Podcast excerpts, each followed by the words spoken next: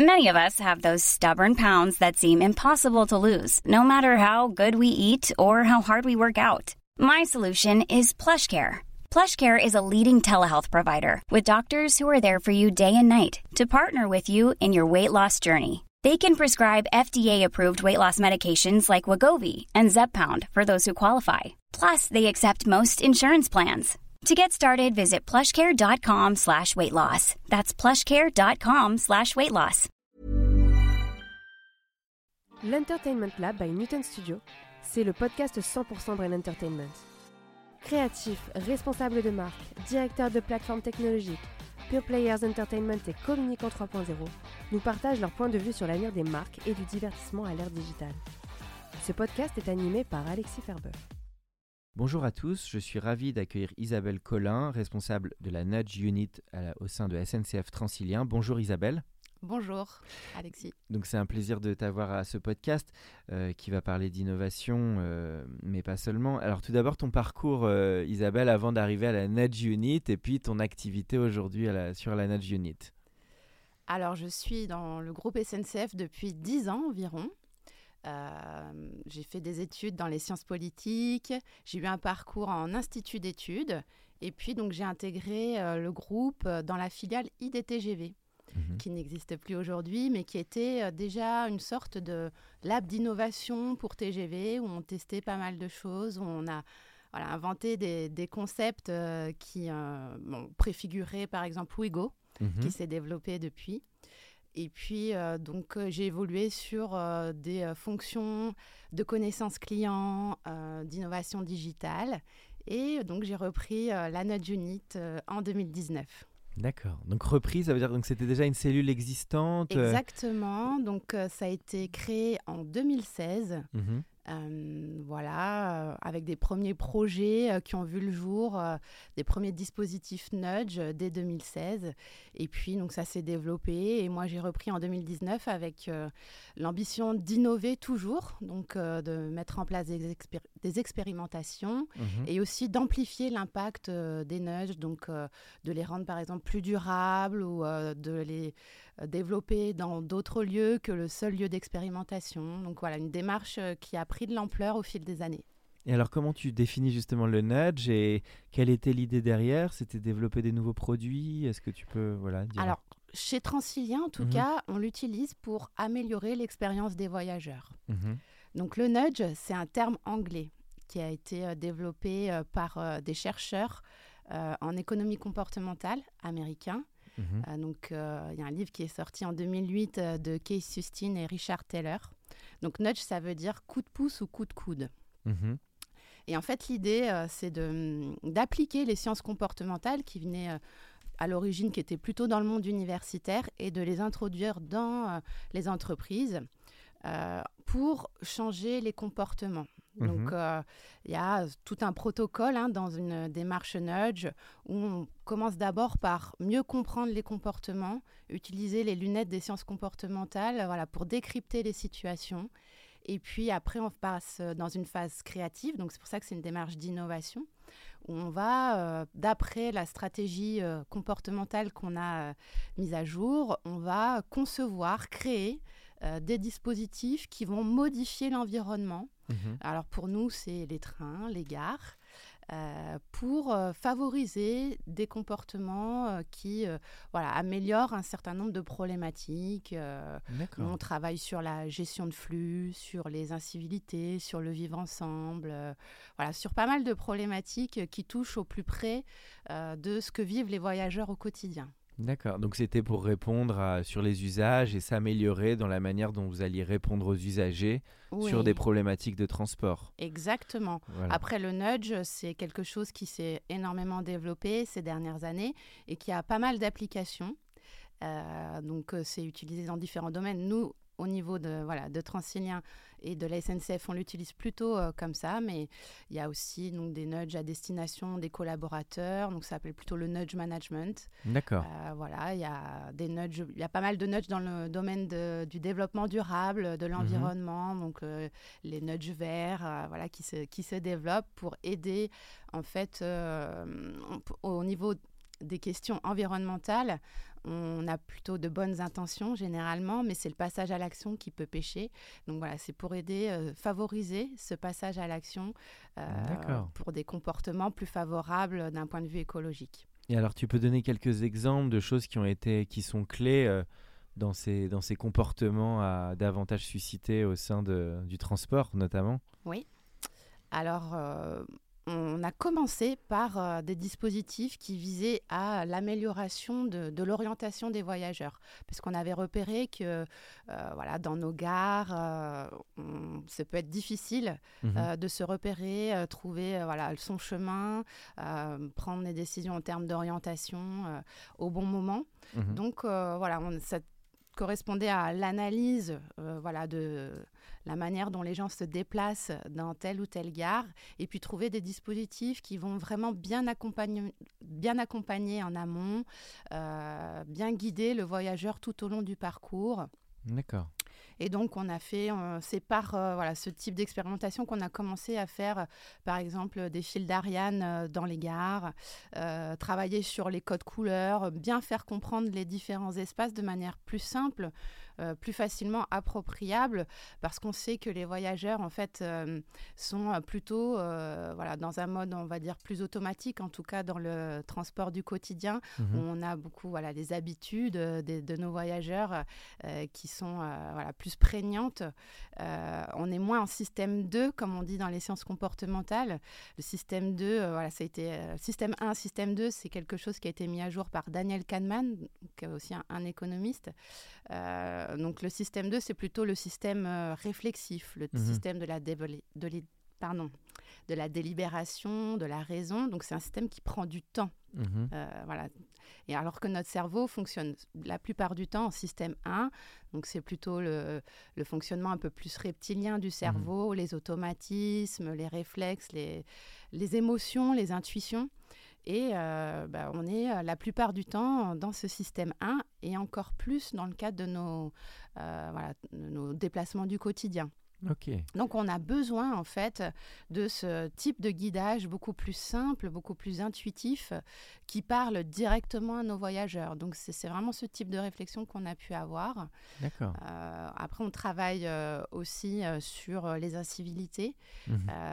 donc c'est un, un, sujet puisque on est dans un espace public, voilà, donc il peut y avoir une certaine forme d'incivilité. Et donc, on, a vraiment une réflexion de euh, euh, repenser certains espaces. Euh, qui étaient parce peut-être un petit peu plus isolés dans les gares, donc voilà, qui subissaient ce qu'on appelle le syndrome de la vitre cassée. Mhm. voilà, donc un peu le cercle vicieux des, des dégradations en fait. et donc, on leur a attribué une nouvelle image, une nouvelle identité, une nouvelle fonction avec des ingrédients, donc des sciences comportementales. On a remis de la vie euh, dans, dans, ces endroits et qui euh, voilà, ne subissent plus euh, et de manière assez durable des, des, incivilités. D'accord. Donc tout ça, c'est alimenté par des, des, questionnaires, des questions-réponses avec les passagers, des études. voilà, c'est comme un, un, peu un département R&D.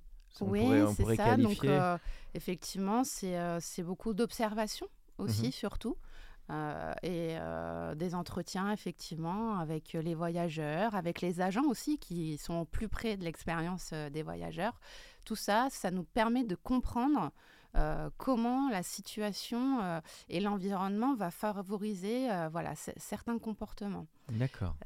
Et toi, t'en tires quelle conclusion sur la mobilité justement, alors dans les trains notamment, sur l'avenir de ce que tu vois des tendances clés, de ce qui se dessine? Alors, je, Tout en restant positif, parce que j'imagine qu'il y a des choses qu'on doit découvrir qui sont pas si simples, mais... Alors, quand on est euh, dans l'innovation sur des sujets d'expérience client, c'est vrai qu'on traite, euh, en tout cas dans le transport public, ben, on se focalise aussi beaucoup sur des, voilà, des choses qui ne vont pas, euh, des irritants nécessairement.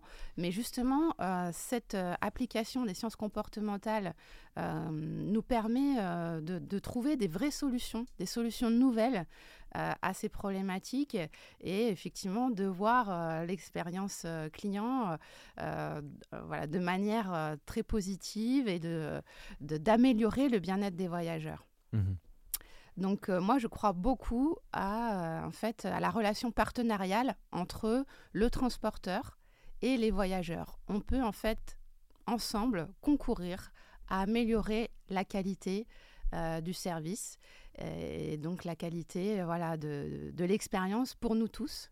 Mmh et, et, donc voilà, c'est aussi les sciences comportementales, c'est associer nos voyageurs à cette démarche. Euh, voilà, donc euh, on travaille beaucoup sur le vivre ensemble. Je pense que le collectif, parfois, il est, il est vu euh, de manière subie, mhm. alors, qu'en fait, il y a, y, a y a, un vivier, il y a un ferment de pas mal de, voilà, de potentiel là-dedans. Et, et, donc, on peut, voilà, on peut travailler main dans la main avec les voyageurs. Donc on peut co-construire avec eux le transport de demain. Et c'est aussi par les sciences comportementales qu'on peut le faire. D'accord. Donc dans ton équipe, tu as à la fois des gens qui sont plus études, tu as des personnes qui sont plus UX. Comment ça s'organise en termes de, type de compétences qui travaillent sur une nudge unit? Alors la démarche nudge, c'est euh, une démarche qui va euh, euh, avoir besoin de différentes compétences mhm. de différents métiers. Donc effectivement, il y a des compétences plutôt études ou plutôt académiques, mhm. notamment puisqu'on travaille avec un directeur scientifique euh, qui est euh, donc chercheur en psychologie sociale. Il s'appelle le professeur euh, Fiolaine. donc c'est un chercheur à Lyon. Et donc lui, il nous apporte voilà tout l'état de l'art, je dirais, des sciences comportementales sur chaque sujet. On va vraiment voilà avec lui bah, déjà travailler notre diagnostic des situations vraiment in situ dans nos trains, dans nos gares, et on va aussi regarder ce qui a été fait comme travaux en sciences comportementales, regarder des autres euh, initiatives qui ont pu être faites ailleurs, dans d'autres domaines, dans d'autres pays. Mhm. Et euh, donc tout ça va, va nous permettre euh, voilà, d'avoir de, vraiment, un, je dirais, quelque chose de très rigoureux déjà dans l'analyse de la situation. Mhm. Donc il y a ces compétences-là.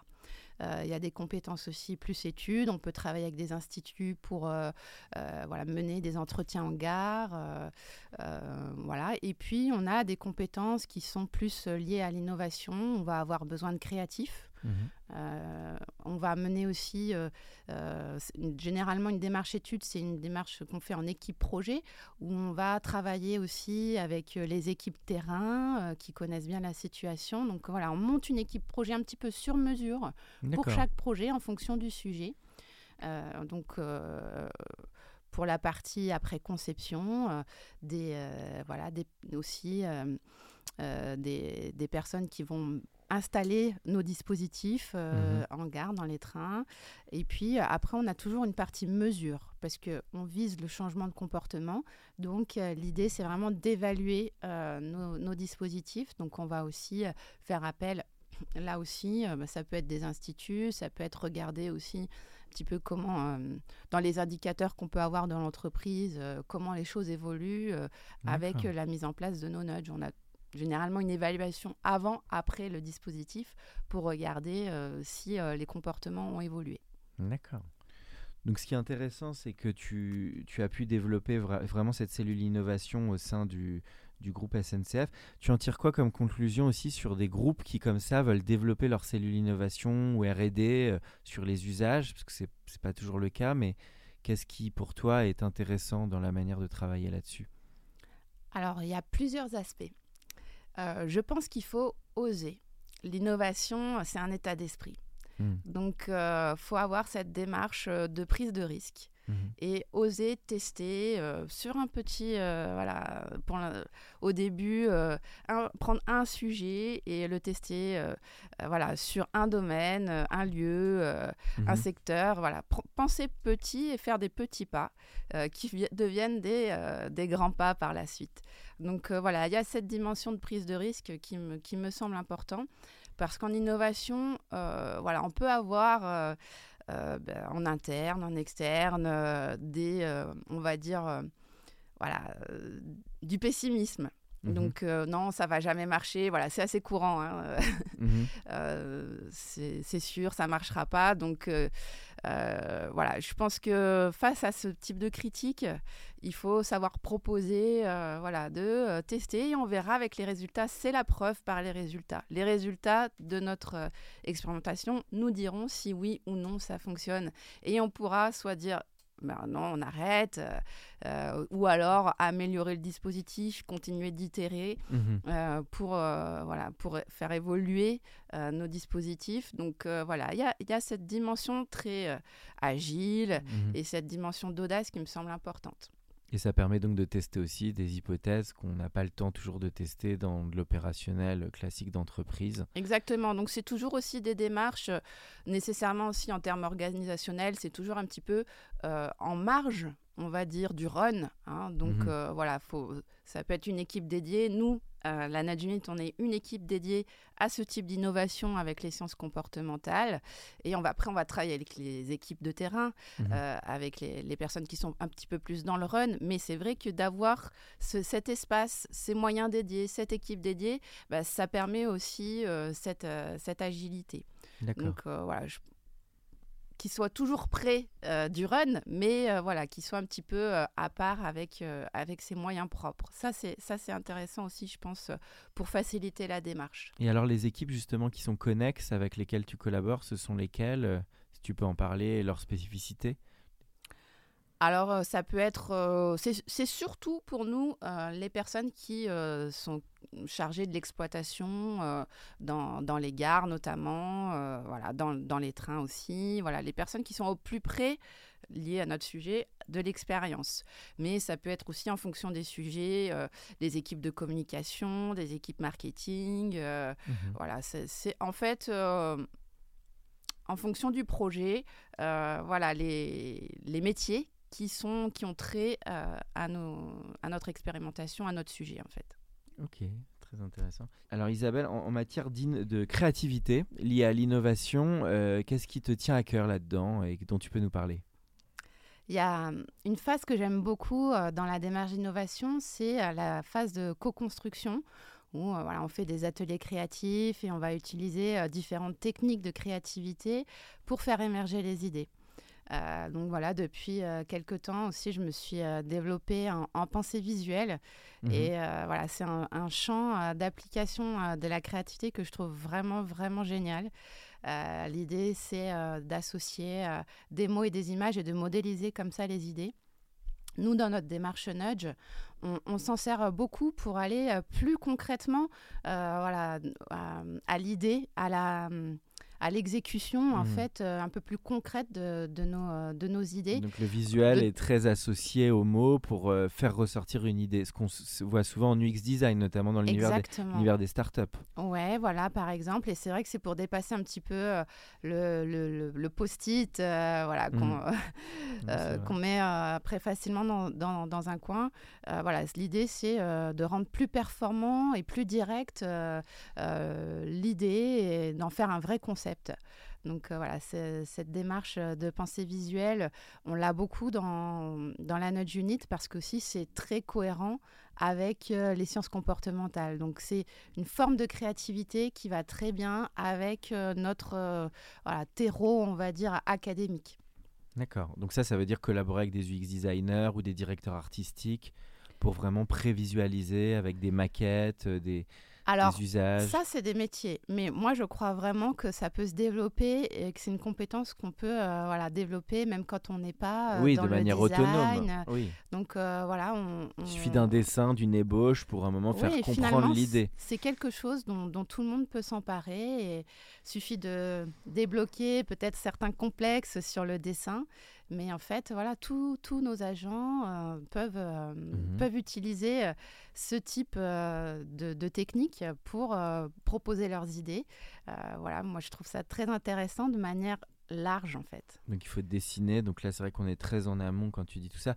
Il y a ce que si la phase de brainstorm qui est importante? Parce qu'il faut parfois aussi trier entre les idées ou ou échanger avec plus d'équipes pour faire surgir des nouvelles idées Je ne sais pas si ça, tu procèdes aussi là-dessus. Oui, bien sûr. Donc, euh, effectivement, la, sélection des idées, euh, ça peut être euh, voilà, sur différents critères, mais voilà, c'est quelque chose qu'on va travailler aussi dans la phase de créativité. et justement, la pensée visuelle, la, manière dont on a pu mettre, traduire en images nos idées nous, permet de, de, le faire parce que parfois, voilà, quand l'idée reste floue, finalement, qu'on n'arrive pas forcément à la traduire, eh bien, euh, c'est hmm. aussi peut-être qu'il y a certaines raisons. Donc euh, voilà, c'est aussi, ça peut être intéressant à ce niveau-là. Donc ces ateliers sont, sont, très importants. On arrive dans la dernière partie du podcast. Alors j'ai une petite question sur tes goûts plus personnels en matière de création. Donc ça peut être musique, cinéma, série. Euh, voilà, c'est une question que je pose traditionnellement aux invités. Alors, moi, je suis musicienne amateur, ah. donc euh, je vais forcément dire la musique. D'accord. Et tu fais quel instrument Et donc, je, suis saxophoniste. Saxophoniste, ah oui. Et je fais du jazz. Donc, euh, il y a cette dimension d'improvisation dans le jazz euh, qui va bien, en fait, avec l'innovation, avec la créativité. C'est un muscle, en fait, hein, qu'on développe. voilà, c'est en fait, la, hum, créativité, c'est la capacité à associer des choses entre elles, à combiner, à faire des, nouvelles associations. Mhm. Euh, voilà, donc j'aime bien tout ce qui peut euh, rentrer euh, voilà, dans, ce même type de dynamique. je trouve que le jazz et surtout l'improvisation, c'est très favorable à ça. D'accord. Et des musiques en particulier qui t'ont marqué en jazz ou, ou celles que tu joues peut-être d'ailleurs? Alors, euh, moi, je suis apprentie euh, euh, musicienne, hein, donc on travaille en jazz, on travaille beaucoup les standards. Donc voilà, à partir d'un thème, eh bien, on va jouer voilà, avec d'autres musiciens et on va improviser chacun sur un langage commun un peu. Mmh donc voilà, les standards et après, bah, il y, a pléthore de de, groupes de jazz et euh, de jazzman et de jazzwoman que, que j'adore. Euh, mais voilà, ce serait trop long. Donc ça fait une bonne passerelle avec l'innovation. D'ailleurs, quand tu racontes le jazz, on se dit c'est un peu comme faire vivre un produit. Il y a différentes voix, il faut faire euh, voilà. La, la créativité. Il y a l'improvisation en tout cas. Ouais, la créativité la créativité et l'innovation, pour moi, c'est quelque chose qui, euh, en fait, se vit au quotidien. Je le vis un petit peu, voilà, comme ça, euh, euh, dans ma vie de tous les jours. voilà, quand je dessine, quand je fais de la musique, quand je mmh. lis un livre. voilà, c'est plein de choses qui peuvent nous éveiller à voir les choses autrement et à trouver des nouvelles façons euh, de, de considérer euh, un problème, un sujet. Euh, D'accord. Séries et films, tu en as que tu mentionnes? Peut-être dans l'univers du jazz, tu vas me dire La La Land ou surtout Whiplash. Je sais pas si tu avais vu Whiplash. Alors Whiplash, je l'ai vu, mais ça, je trouve que ça donne une image du jazz qui est pas forcément, moi en ah tout cas, le monde que je connais. Un peu dur dans la relation au, professeur. Euh, c'est pas forcément voilà, ce, que, ce que je connais, en tout cas dans, dans la, le jazz français. Euh. donc c'est peut-être plus, euh, on va dire, représentatif peut-être de certaines écoles mmh. américaines, voilà, mais du jazz en lui-même, je ne trouve pas, je ne suis pas sûre. D'accord. après, il y a, y, a, pas mal de de séries euh, que j'adore. Euh, la dernière en date, euh, c'est qui vient de se terminer et que j'ai regardé jusqu'au bout en, la trouvant très créative et assez géniale. C'est Better Call Saul. D'accord. dont, dont, le pitch était, tu peux en repas. Alors, c'est un avocat Mhm. un peu euh, véreux qui, ont, qui étaient présents dans la série Breaking Bad et ah dont on suit euh, l'histoire du début, euh, voilà, ses relations avec son frère, où il y a une forme de, de, compétition parce que lui-même est avocat aussi. voilà, donc c'est la reconnaissance dans la fratrie. D'accord. Et, et, puis, voilà, comment il évolue et il en vient à euh, être un avocat pour, pour la mafia, pour les trafics de drogue, et euh, voilà comment il termine.